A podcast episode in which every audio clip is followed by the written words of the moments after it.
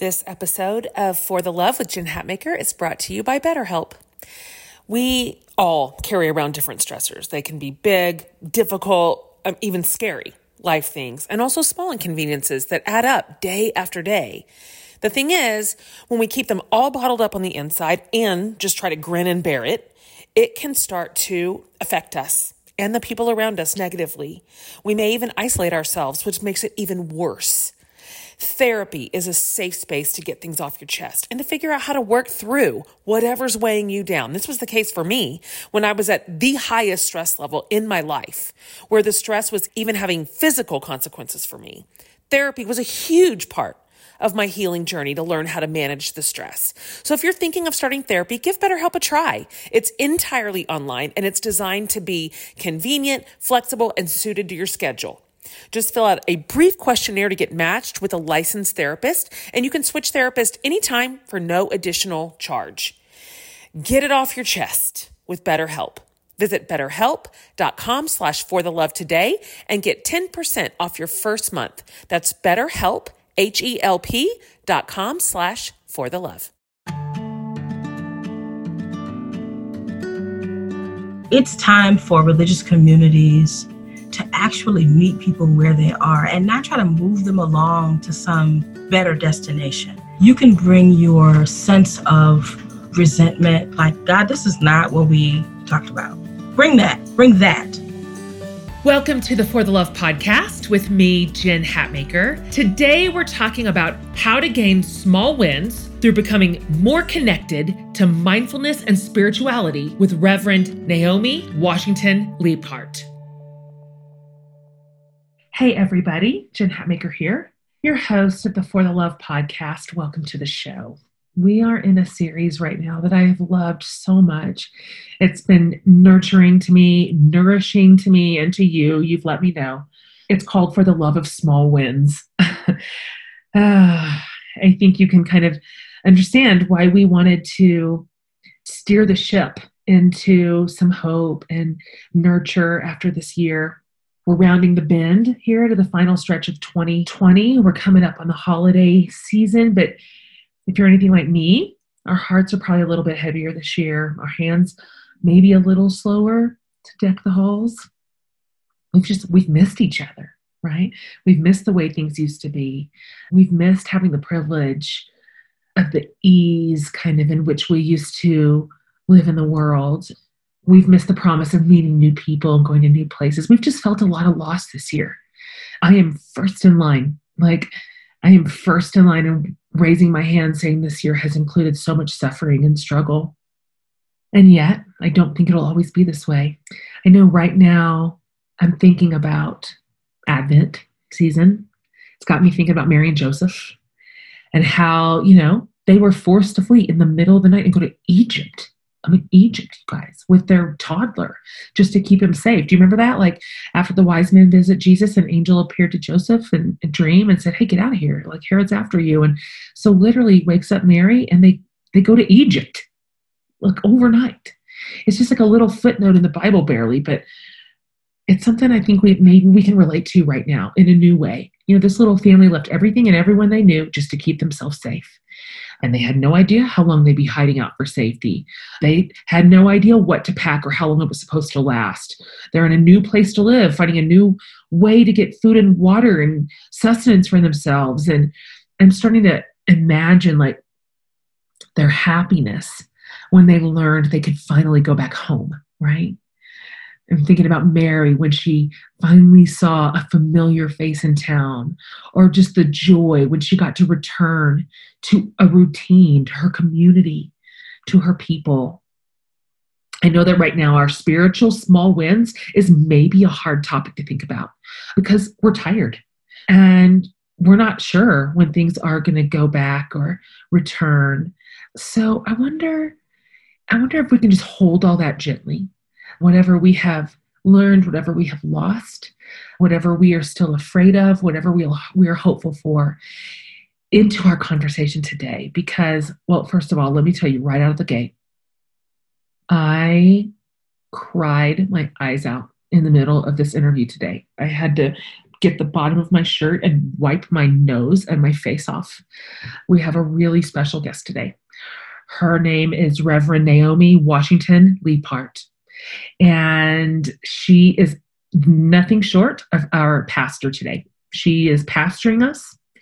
She is our spiritual guide on this podcast today. Reverend Naomi, she amplifies and celebrates religious life in Philadelphia. That's where she lives. She's the director of the Mayor's Office of Faith-Based and Interfaith Affairs in Philadelphia. She's also an adjunct professor of theology at Villanova.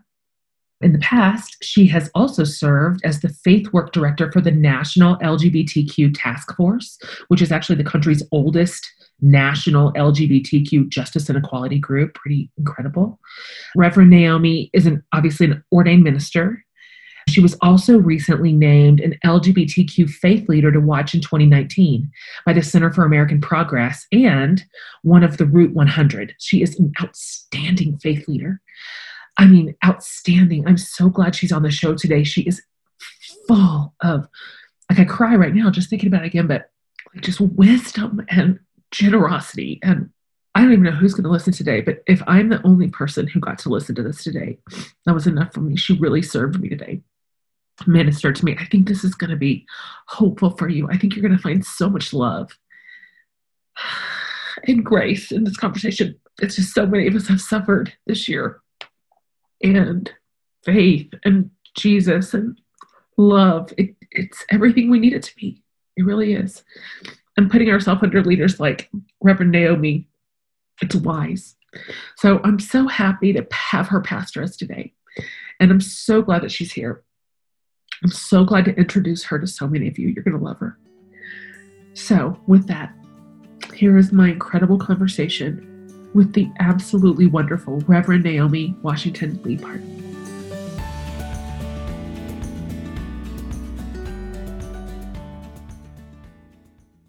Hey, Reverend Naomi, I am so pleased to meet you. Me and my team are crazy about you. We just keep going back and forth about your work and what you do. And I'm just tickled to have you on the podcast. Thanks for saying yes. Thank you for the invitation. I feel like I'm in such great company with your audience community and your previous guests. So thank you so much. Yeah, thank you. Thank you for that. So I have told my listeners a little bit about you, all of your really, impressive stuff that you do, that you've done, that you are doing. But I wonder if just for a minute, could you walk it back a little bit for my listeners and talk a little bit more about your story, like where are you from? What was your kind of your childhood space? Because it's an interesting journey to find out how you got to where you are, how you found your way leading at such kind of high levels of spiritual and faith leadership. And so I wonder if you could just 35,000 foot view that for us. Mm-hmm, mm-hmm. So I was born and raised in Detroit, Michigan, and that is critical to my sense of identity, my sense of understanding of the world, and my spiritual formation too. I was raised in a Black Baptist church. So that was my childhood. And then I moved to Philadelphia to go to college, in part because I felt like I didn't know anything about the world outside of the west side of Detroit. And I wanted to see if I could make it on my own. But I wanted to also go to a place where I knew I could be involved in a faith community. I felt like if I'm going to leave my church, I need to find one wherever I'm going. And I had the experience of meeting a Philadelphia-based pastor in Detroit my senior year of high school. He was doing a revival. And I went up to him and I was like, I got accepted to this school in Philadelphia. Do you know it? And he said, yeah, my church is literally 10 blocks from that university. And so he gave me his card and he said, when you get to Philadelphia, call me and we will send the church van to come pick you up and be part of our community. So that to me was the sign from heaven that Philadelphia was the place where I should go. So I came to Philadelphia now 20 years ago and have been here in and around Philadelphia ever since. And, I moved 700 miles away geographically from my community of origin. And I also feel like, sitting here today, I have moved miles and miles away theologically from the place I was raised. And so now I'm active you know, in a variety of communities of faith that don't look anything like the communities of faith I was raised in. But my commitment to a life of faith is still secure. And that's what's been consistent my whole life. I love everything that you just said. You are speaking right now to a community who has largely done a lot of faith deconstruction and reconstruction. Everything you're saying is ringing true and personal to me. Would you be willing just for a couple of minutes to talk a little bit about the things in your faith work that you left behind and the things that you picked up? Because that is a real common through line among a lot of my listeners. And it's so encouraging to get to learn from someone like you who is so deeply faithful that deconstructing and reconstructing is not a lack of faith. It is a great faith. It's a beautiful faith. It's, to me, the most faithful work. Can you talk a little bit about that? Sure. So in my faith communities of origin, particularly in the Christian school that I went to, the emphasis on faithfulness was connected to a subdual of the body. So, you know, get your body under control, get your impulses under control, get your thoughts under control. It was clear that our bodies were almost our enemies. Our bodies were enemies of our faith. The spirit and the body were constantly at war. And your goal was to be able to submit to the spirit by suppressing and repressing your body. And that kind of theology I utterly reject now. I think that we are embodied, that the Christian gospel is necessarily incarnational. It must be part of a body. And so I reject the notion that in order to be more faithful, I must be less embodied.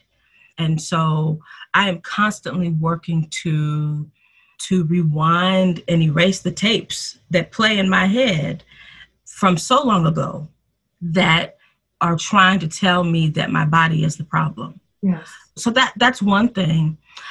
You know, I also think that there was I don't know if I would call it full-on anti-intellectualism, but also critical thought was an enemy to faith as well in those communities of origin, that God's ways are not our ways, God's thoughts are not our thoughts, and so you shouldn't even do any thinking. Rely on God, whose thoughts will always be wise and who knows better for you and about you than you do. And now I am striving to be a thinking person of faith, a person who loves God with my mind. As one of my mentors, Valerie Bridgman, Dr. Valerie Bridgman, says all the time, you know, what does it mean to have a faith that animates my heart and stimulates my mind, keeps me thinking, challenges me intellectually, keeps me curious, keeps me learning. That's a big part of my faith evolution as well, to be able to have a faith that is reasonable according to my own mind, right? Not just sensual, something that I can feel, but also something that I can rationally understand.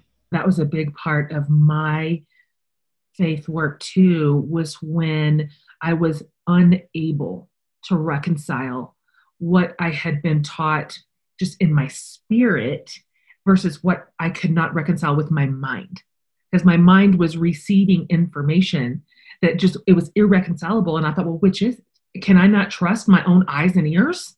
And so adding intellectual component back to faith has been so vibrant for me too. And what you discover is it doesn't reduce it, it expands it.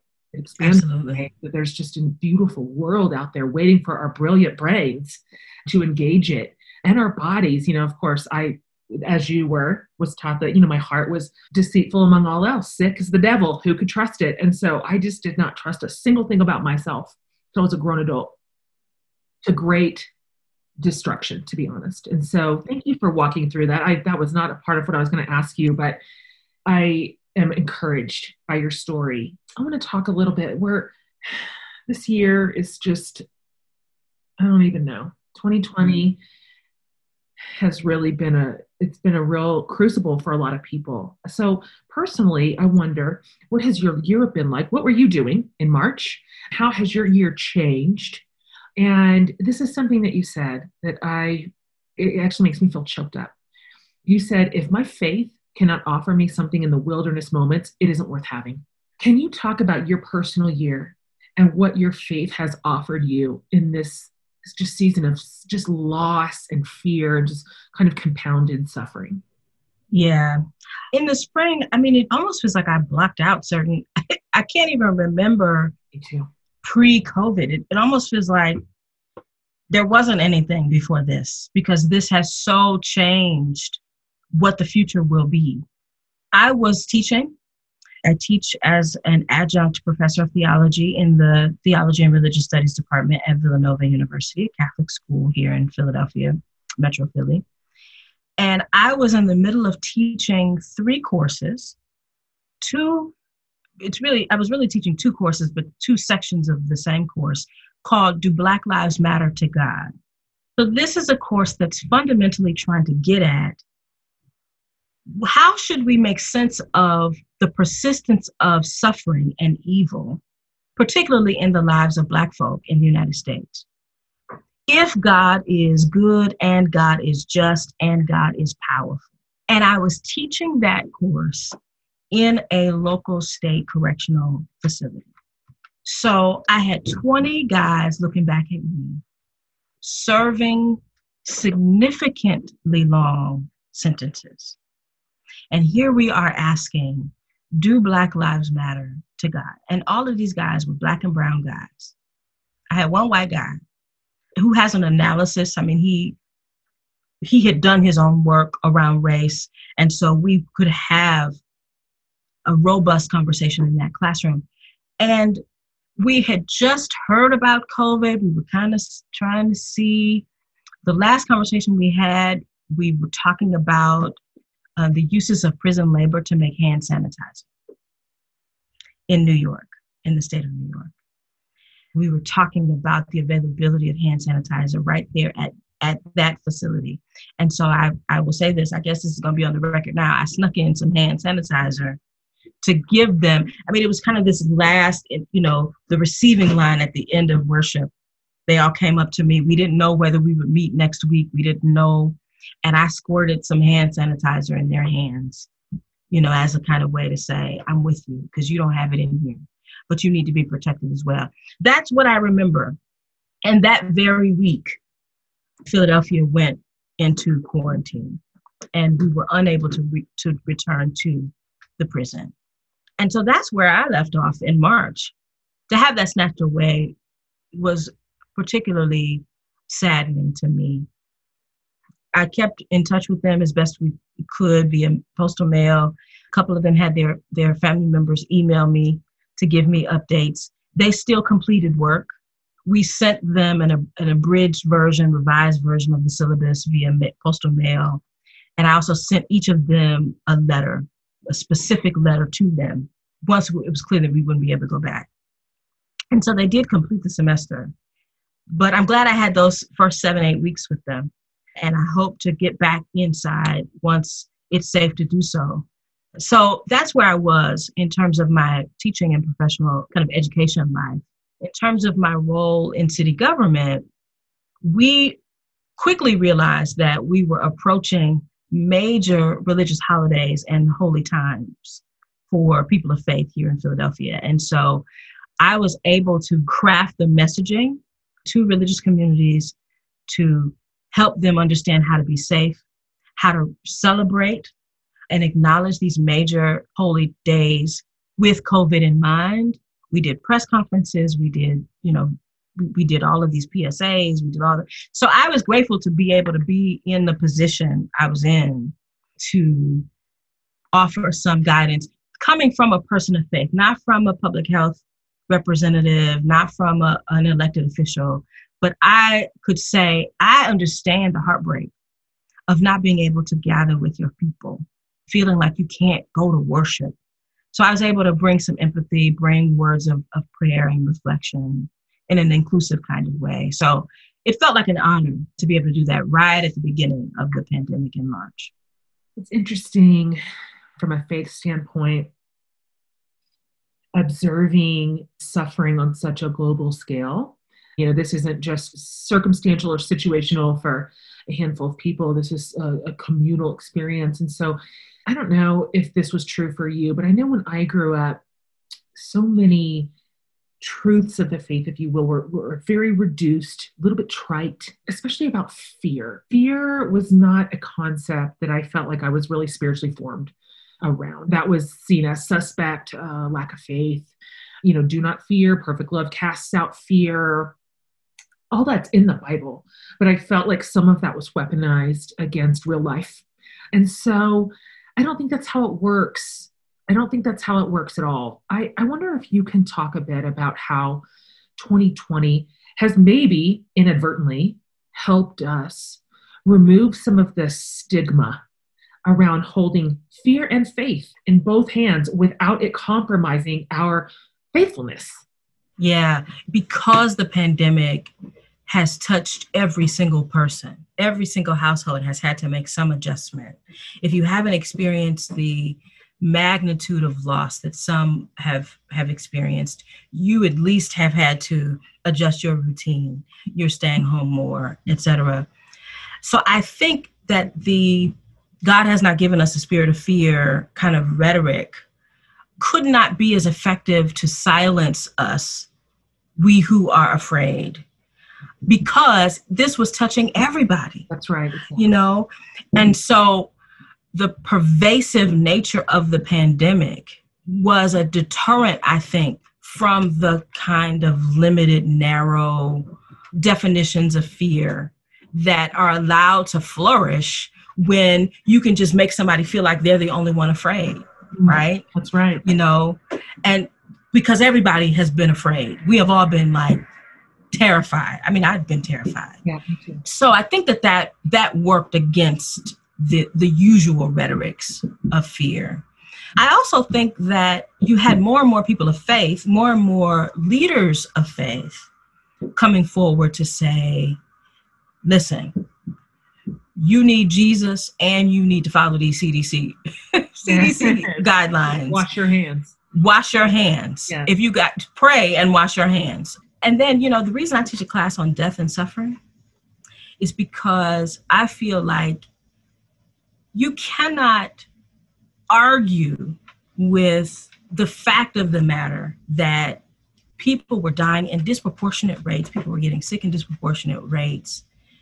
And so God hasn't given me a spirit of fear. And yet my loved one just died. I watched them die. I couldn't even be with them. I watched them over a screen, you know. And so I think more and more people were emboldened by just the truth of their own experiences. You know, you're not going to tell me that this is God's will. This is God's plan. You're not going to tell me to ignore the advice of these professionals. I've seen it now with my own eyes. My own heart is broken. So again, our lives are sacred texts, and people understood that in the midst of this coronavirus pandemic. We are talking a little bit in this series about small wins of 2020, looking for hope, looking for grace, looking for mercy. But man, there's just been so much loss for most of us. I am sitting here with you this morning, and I lost my marriage 26 years. The amount of suffering that you just mentioned it's deep and pervasive. And so I wonder if you might share a word on how to learn to live with loss, how to bring that to our faith instead of imagine that our faith abandoned us and betrayed us. And how even, gosh, it's just so frustrating because I know it's true, but how some of our suffering it's eventually turned into beauty. It just is. It's turned into something lovely and strong and hopeful. And can you talk to those of us who have really suffered? I mean, just absolutely suffered this year, which is most of us.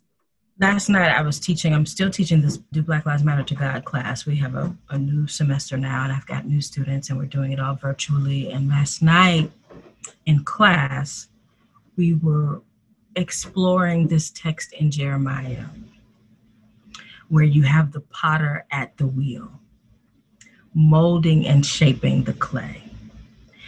And we were reflecting about the fact that the potter might have something in mind. You know, you sit down at the wheel and you're going to make a bowl, or you're going to make some other kind of dish. And then the clay doesn't cooperate with the plan. The best intention of the potter must adapt to the motion of the wheel. And the good news is that the potter, if the potter's a good potter, a wise potter, a loving potter, won't discard the clay at the moment the potter realizes that the clay can no longer be the thing that you had first imagined. The potter simply says, okay, let's see what else we have the potential to make from this clay. This clay, not new clay, not perfect clay, this clay still has potential to become something wonderful. And so the potter just continues. The potter is dynamic enough to adapt and shift and still mold something of the clay. And I feel like that is how God relates to us, that God is the loving potter who says, oh, well, this is not what we expected. This is not even what we desired. This doesn't look good, but it can be good. Let me see. We can mold something wonderful out of this. We will have a testimony out of this. And thinking about a life full of high highs and low lows in that way helps me to not wallow in the despair. There's so much despair.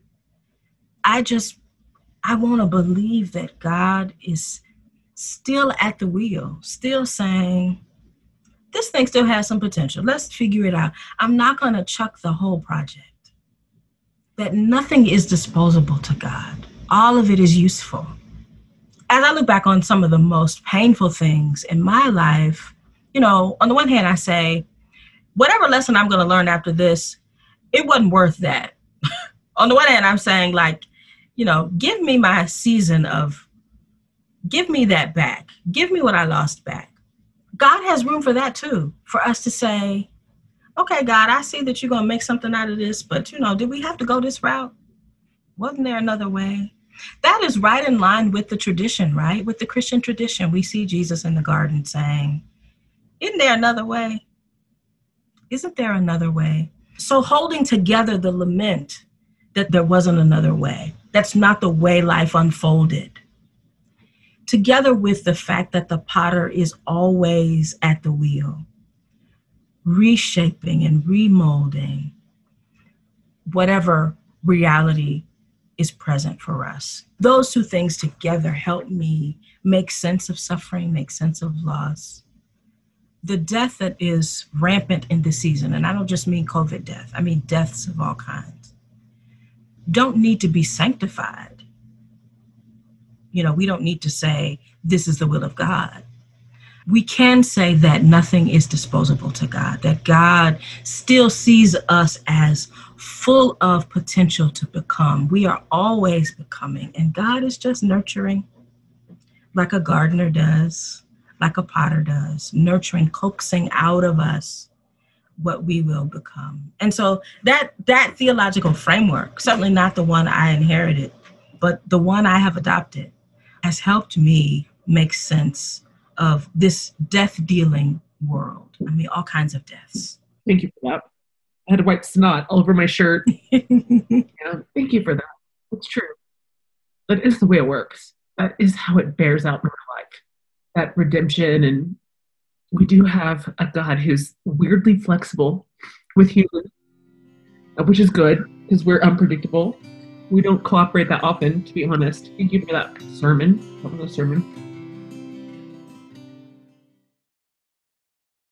I think one way among so many that you lead so powerfully is through the way that you connect faith communities with citywide organizations that serve people in Philadelphia. I'm thinking about the people who listen to this podcast, my community. I'm telling you, they are definitely women of action. I know that they, and I would too, would love to hear some of your insights here about what you've learned and essentially community service, community development, this sort of communal work together. How do we apply some of what you've come to understand to our communities that we live in?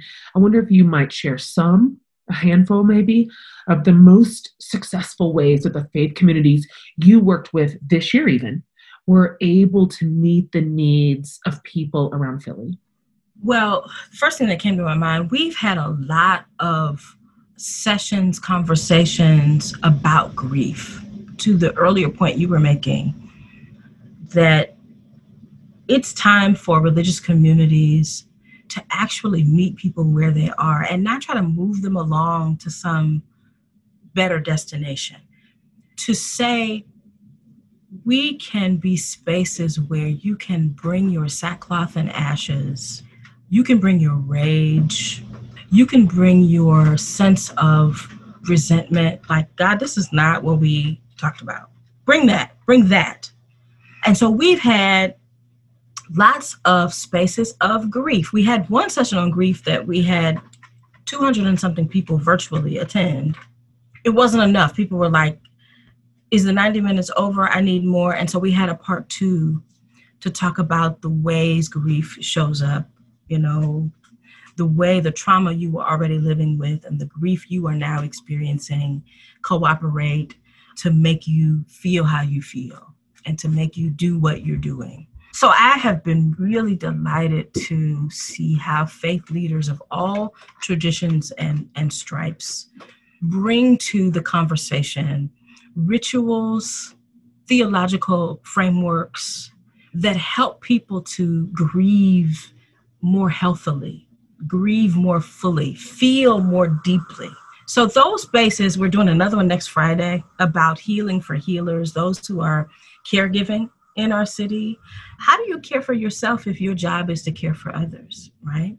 So I have been really proud of the grief work that we have been doing. My mentor and colleague and friend, Reverend Lanise Pinkert, has been talking in this season about wake work. So in Black church traditions, there's a wake before the funeral where you come and you can sit and rock with the grieving family members and you can pray over them and you can weep and it's the time before we get to the funeral where we celebrate that this person is free from the bondages of this life, right? And I think that a job of a faith community is to host the wakes for people's lives, where you just sit and you feel deeply before you get off your knees and figure out what the next faithful step is. Let's just sit for a minute. And so we've been doing that work. We've also been doing these prayer pauses. So just in the middle of the day, in the middle of a week, come and connect with a faith leader who will offer you a word of nourishment and encouragement for this time. And people have done some beautiful things. We've had singing, we've had ritual, we've had, prayers in all of the languages, and we've heard about sacred texts from all of these traditions. And we've meditated here on Facebook. We're going to meditate right now, center yourself. And so I'm proud of the way that the faith communities here have amplified what their traditions have to teach them about pausing, reflecting, 10 toes down in your kind of spiritual disciplines, and then we'll go back to whatever it is we're doing. But it's important to stop and pause first. So I'm proud of that work. I also think that one of the things that we've been able to do is have conversations about religious hospitality, especially now that people may not be able to go physically to their houses of worship. People are figuring out ways to be faithful from wherever, you know, they happen to be, whether it's at home or, you know, amongst their colleagues at the workplace. And so what does religious hospitality mean in a multi-religious workplace, in a multi-religious society? What does it mean to make space for people to pray? What does it mean to refrain from imposing your own religious frameworks on others while being authentically religious in the way that you're religious? So we've done some work around that as well. We've talked about how quarantine might not be safe for everyone. There might be some children, some adults who are experiencing harm at home. So this is complicated for people. Everybody's not safe at home, even though we're telling people you're safer at home. So bringing faith leaders to the table and really not only telling them how they can support and how they can show up in charitable ways, but also how can you refrain from exacerbating the pain that's out here, right? What are some of the pithy sayings that we have that when we reflect on them a little more, they actually cause more harm, right?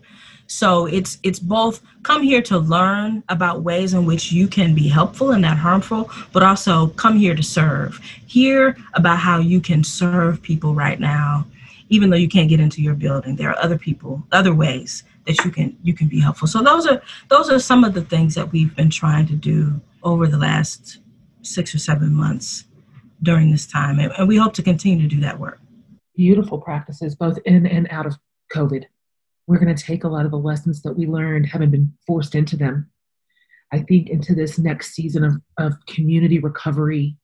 And once we're able to gather and put our hands on each other again, which will come, this will not last forever. It will come. That's right. But I think some of these practices that we learned in this moment of suffering and isolation are going to serve us well. I really do. And I really loved everything that you just said. I'm thinking through how am I practicing those right now in my life. And so I'm curious about this, Reverend Naomi, because as you just mentioned, like you listed it, you are doing a lot of heavy lifting right now to nurture other people, to nurture their faith, to nurture their hope and their own sense of wellness. And so I'd love to hear what you are doing to show a lot of compassion, mercy, and grace to yourself. What does that look like for you? Because you just mentioned, how do we care for the caregivers? You're a caregiver. What are you doing to stay well? Yes. One thing that I am doing is moving, exercising. I was feeling terrible, just always cranky, always tired. I don't think I was pleasant to be around, frankly, for my family. My wife started first. She was exercising daily in the basement. And that just makes me mad.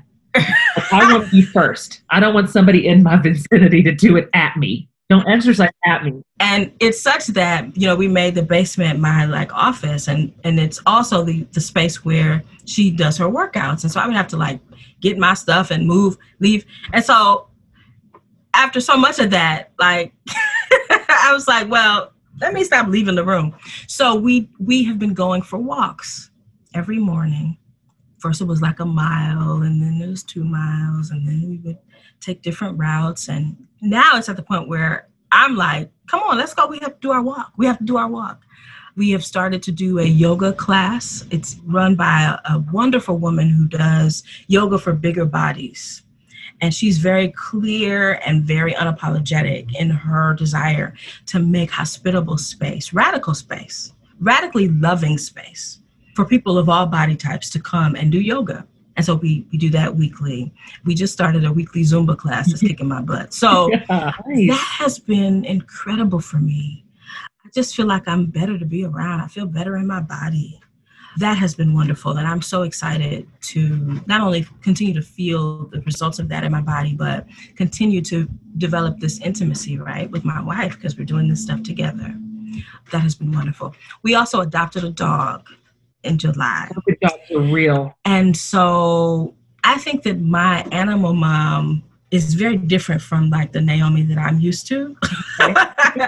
So to be tender and to be, you know, the animals, they talk back to you, but only if you're listening very specifically, right? They're not using words.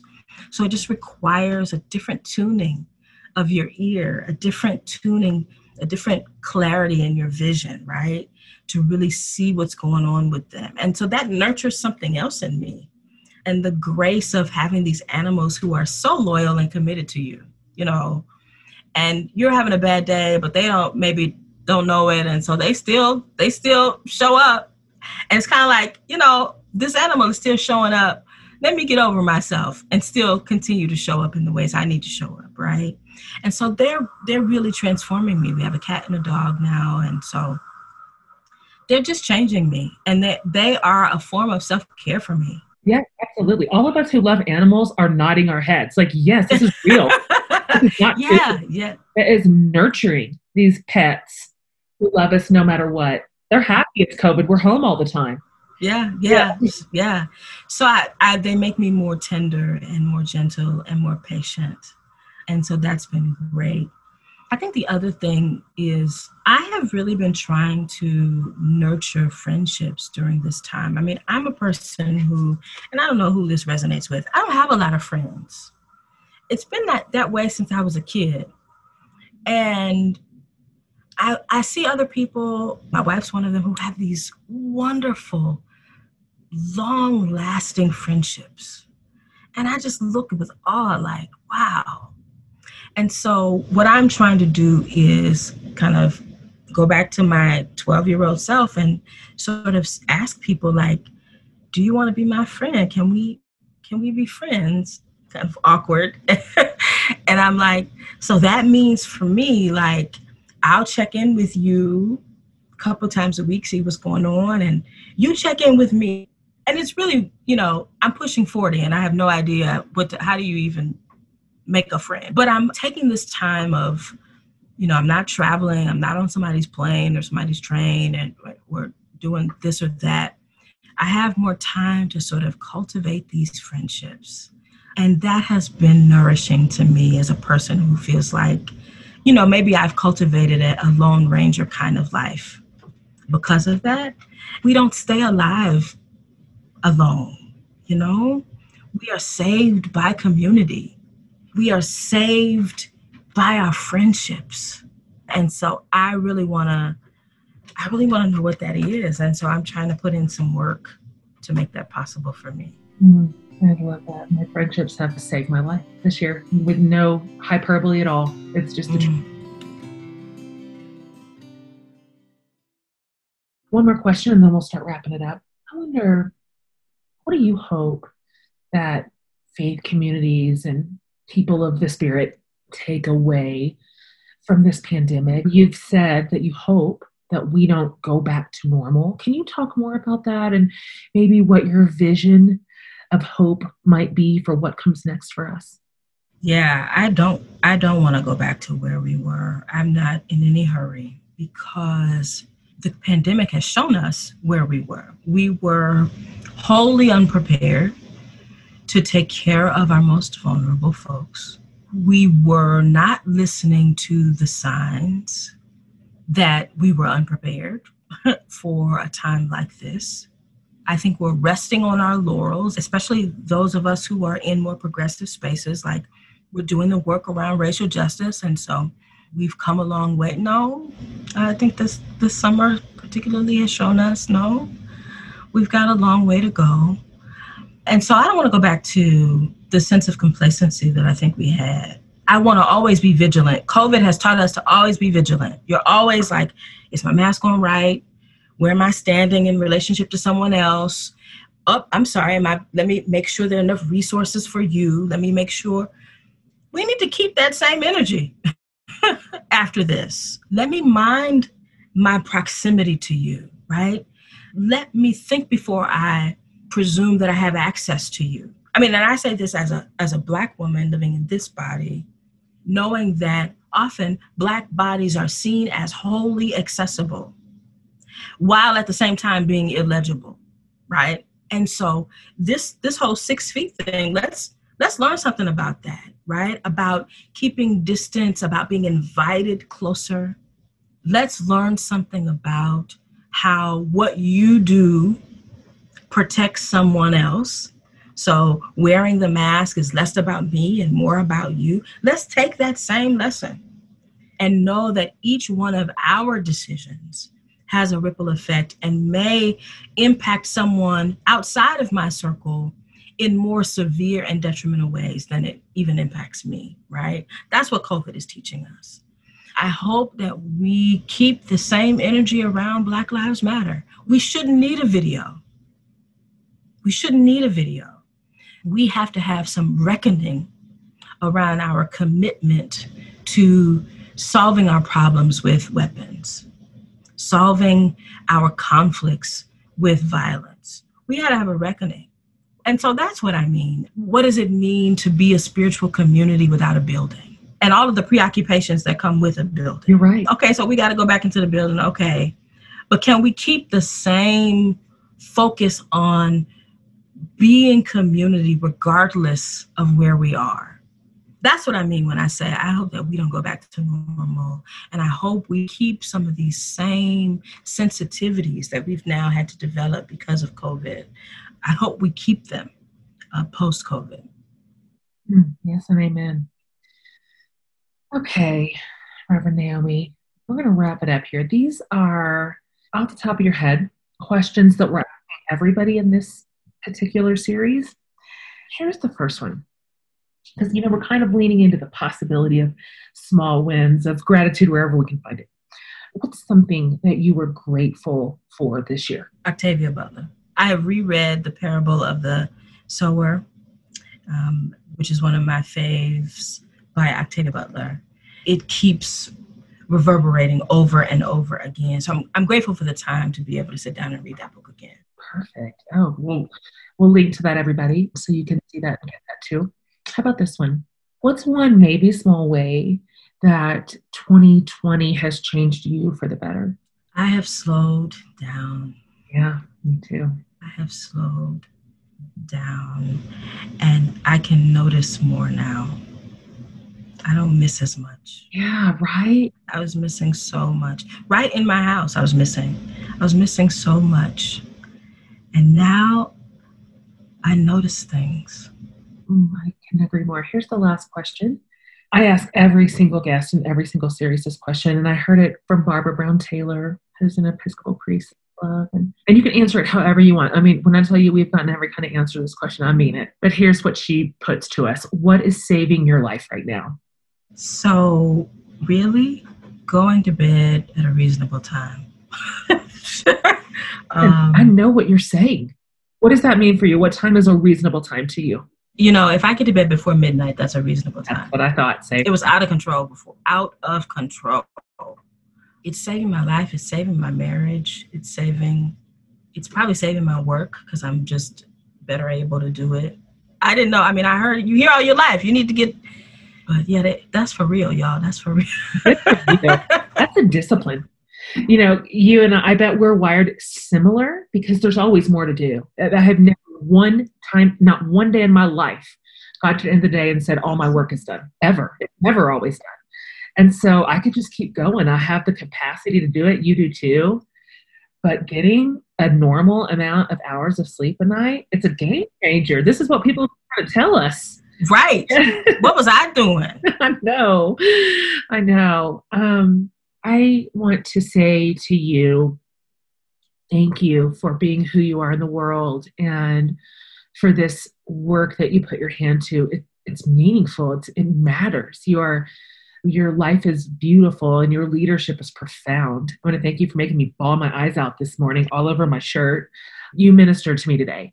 So thank you for that. I am grateful and I needed to hear what you had to say. And I'm proud of you. I'm proud to be your sister. I'm proud of another woman of faith out there leading in such integrity and such beauty and honor. It's saving my life right now. I'll tell you that. And so can you just tell my community where they can find you, how they can follow you and where, and all of that good stuff? Yeah, sure. Well, thank you, Jen, so much. This has been such an honor and a gift. I am on Twitter, and my Twitter name, my Twitter handle is @OhHolyShift, which for all the reasons you think, yes. Holy Shift. Same thing on Instagram, @OhHolyShift.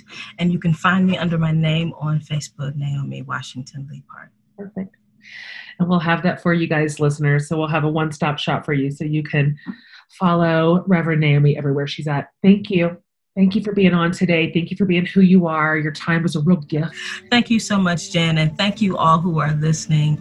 Give yourself some grace. Give yourself some grace. On that note, thank you.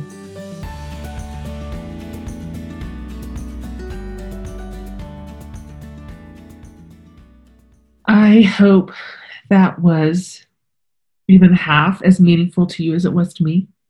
I hope that you felt nurtured and seen and cared for in that your fear and your losses and your suffering and your hope, they all get to live beautifully inside this faith network that was given to us. It really, no matter what we've been told, no matter how we grew up learning that fear or doubt or suffering were somehow indicators that we were doing it wrong, that we were getting faith wrong. It's not true. It's a part of being a human, and faith doesn't condemn our pain. Rather, it nurtures it, and it settles right alongside of it and holds it with tender hands. So you're going to want to follow Reverend Naomi everywhere, obviously. If you go to the JenHatmaker.com website underneath the podcast tab, we'll have absolutely everything here. Everything that Reverend Naomi talked about, all of her handles, kind of a one-stop shop for her work and where you can find her out in the world. And I hope it served you well today. It sure did me. Thank you so much for being a part of this special series and just being a part of this podcast community. We just love you. We love you, and we're grateful for you. And our real joy is thinking this podcast through, like, how can we serve our community? What conversations do we want to have? How do we want to learn together? How do we want to move forward together? What do we want to develop in one another? And here we are. So Laura and the whole podcast team and Amanda and I love you, and we're grateful for you. And it's our pleasure to serve you. Okay, guys, until next week. See you then.